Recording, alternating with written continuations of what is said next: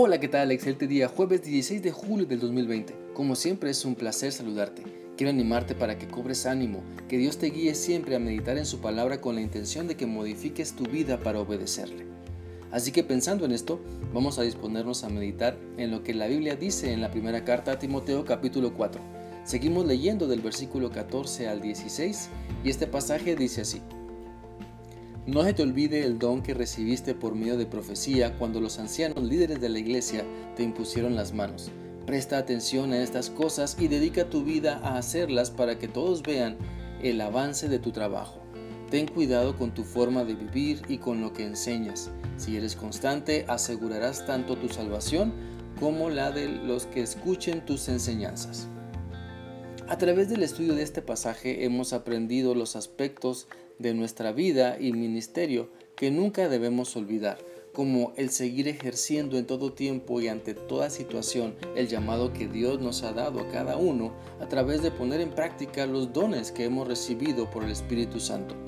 También nunca se nos debe olvidar prestar atención a lo que Dios nos está mostrando en su palabra y que día a día nos lleva a que, a que compartamos el Evangelio de Cristo y que aprovechemos las oportunidades para dar a conocer su amor.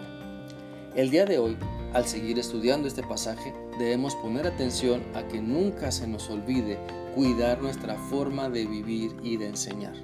Es decir, tener toda la buena intención de que nuestra vida sea de buen testimonio, mostrando que somos hijos de Dios, que lo que estamos transmitiendo con nuestra forma de ser dé a conocer que seguimos a Cristo y que nuestras enseñanzas concuerden con nuestra práctica. Esto es algo muy importante porque nuestras palabras y ejemplos son usadas por Dios para que otras personas le conozcan. Así que no echemos a perder nuestro testimonio olvidándonos de lo que tenemos que creer y vivir cada día, a cada instante. Dejemos que Dios nos recuerde lo importante, su palabra, que nunca se nos olvide lo que, eh, a lo que nos hemos comprometido con Dios a demostrar su palabra, a demostrar su amor, a demostrar que Cristo está transformando nuestro ser. Que nunca se nos olvide el pacto que hemos realizado con Dios, pues Él nunca se olvida de sus promesas para con nosotros. Él sigue siendo fiel y nosotros también debemos vivir en ese esfuerzo de recordar que si Cristo nos ha salvado, que si Él nos ha rescatado de la condenación y hemos entregado nuestra vida a Él, mostremos con nuestro buen testimonio que vivimos y enseñamos para Él. La Biblia dice en el Salmo 62 del 5 al 8 lo siguiente. Solo en Dios descansa mi alma, de Él viene mi esperanza, solo Él es mi roca y mi salvación. Como Él es mi refugio, no caeré. Mi gloria y mi salvación vienen de Dios. Él es mi protección y mi refugio. Confíen siempre en Dios. Cuéntenle sus problemas. Dios es nuestro refugio. Este salmo nos recuerda que podemos confiar en Dios para ser guiados y fortalecidos en el poder de su amor que nos perdona y que nos quiere llevar a la madurez, que nos quiere sostener en momentos difíciles por enfermedad o por alguna otra situación o problema. Nunca se nos olvide, que nunca se nos olvide que Dios es nuestro refugio y que nos da la fortaleza para que nuestro testimonio pueda bendecir a muchas personas. Por lo tanto, te animo a pensar cuál es tu estilo de vida, cómo estás viviendo, qué enseñas con tu estilo de vida. ¿Vives sin importarte las consecuencias de, de lo que estás haciendo?